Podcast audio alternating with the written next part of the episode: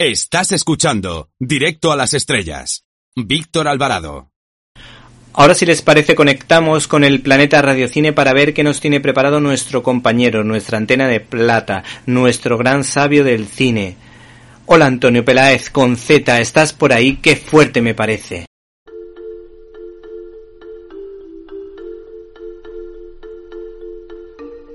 ¡Qué fuerte!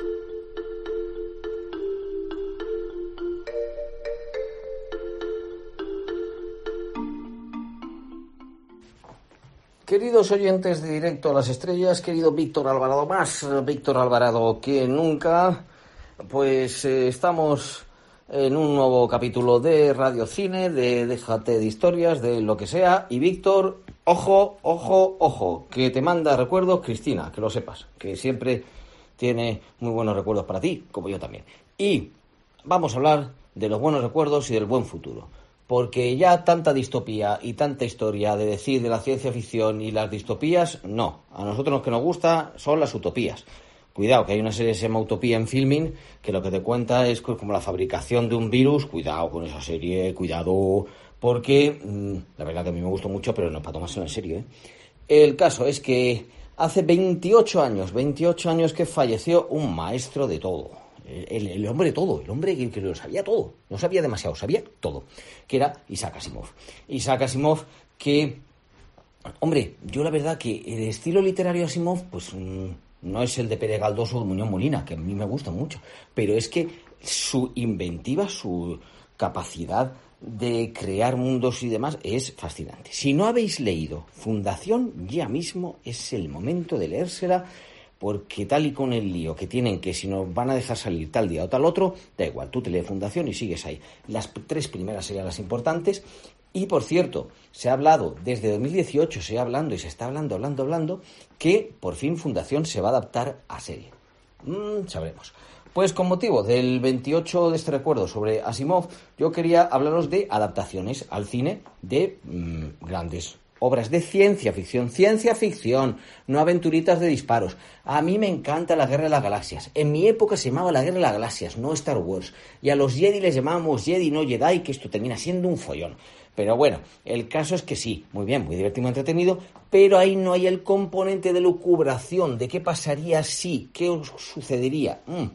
Y en eso Asimov es un maestro. Si queréis hacer comparaciones de libro bueno, adaptación, mm, pues vamos, tenemos una recientita, recientita, recientita, está recientita hecha, vamos, recientita dentro de cabe, que es Yo Robot.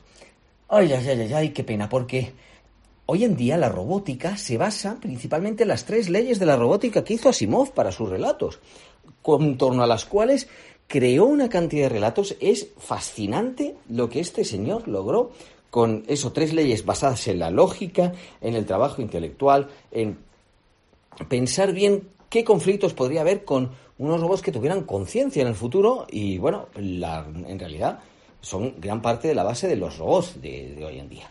Bueno, pues os leéis, hay muchos relatos, entonces la verdad que no son muy largos, los leéis, los disfrutáis y la película de Will Smith mm, podemos pasar de ella.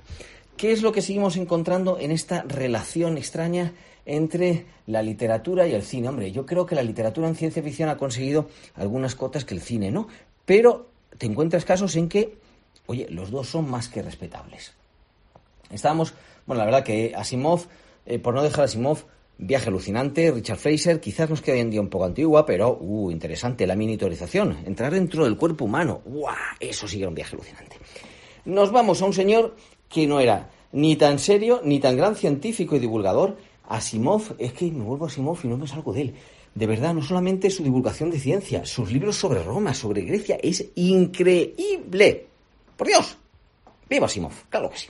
Bueno, pues uno que es que dice que hasta los años 70 o 70 pasados no escribió ni un solo relato bajo la influencia, que no fuera bajo la influencia de las drogas, pues si no me he explicado.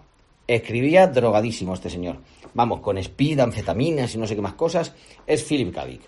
Yo, Philip K. tengo la idea de que este señor al principio, bueno, pues tenía un cierto reconocimiento, pero gracias a sus adaptaciones al, a las adaptaciones de obras suyas al cine, pues ha convertido como un referente de la ciencia ficción, que para los que somos de la ciencia ficción, pues quizás antes más bien eran pues, bueno, el propio Herbert con Dune. Ah, mira, no hemos hablado de la adaptación de Dune, que a mí, a mí me parece muy interesante la adaptación y muy, además, siguiendo quizás un poco su espíritu, aunque él luego se arrepintió, muy de David Lynch. Y eso que habría que haber visto cómo hubiera sido. Hay un documental que casi lo intenta reconstruir la adaptación que tenía pensada el propio Alejandro Jodorowsky.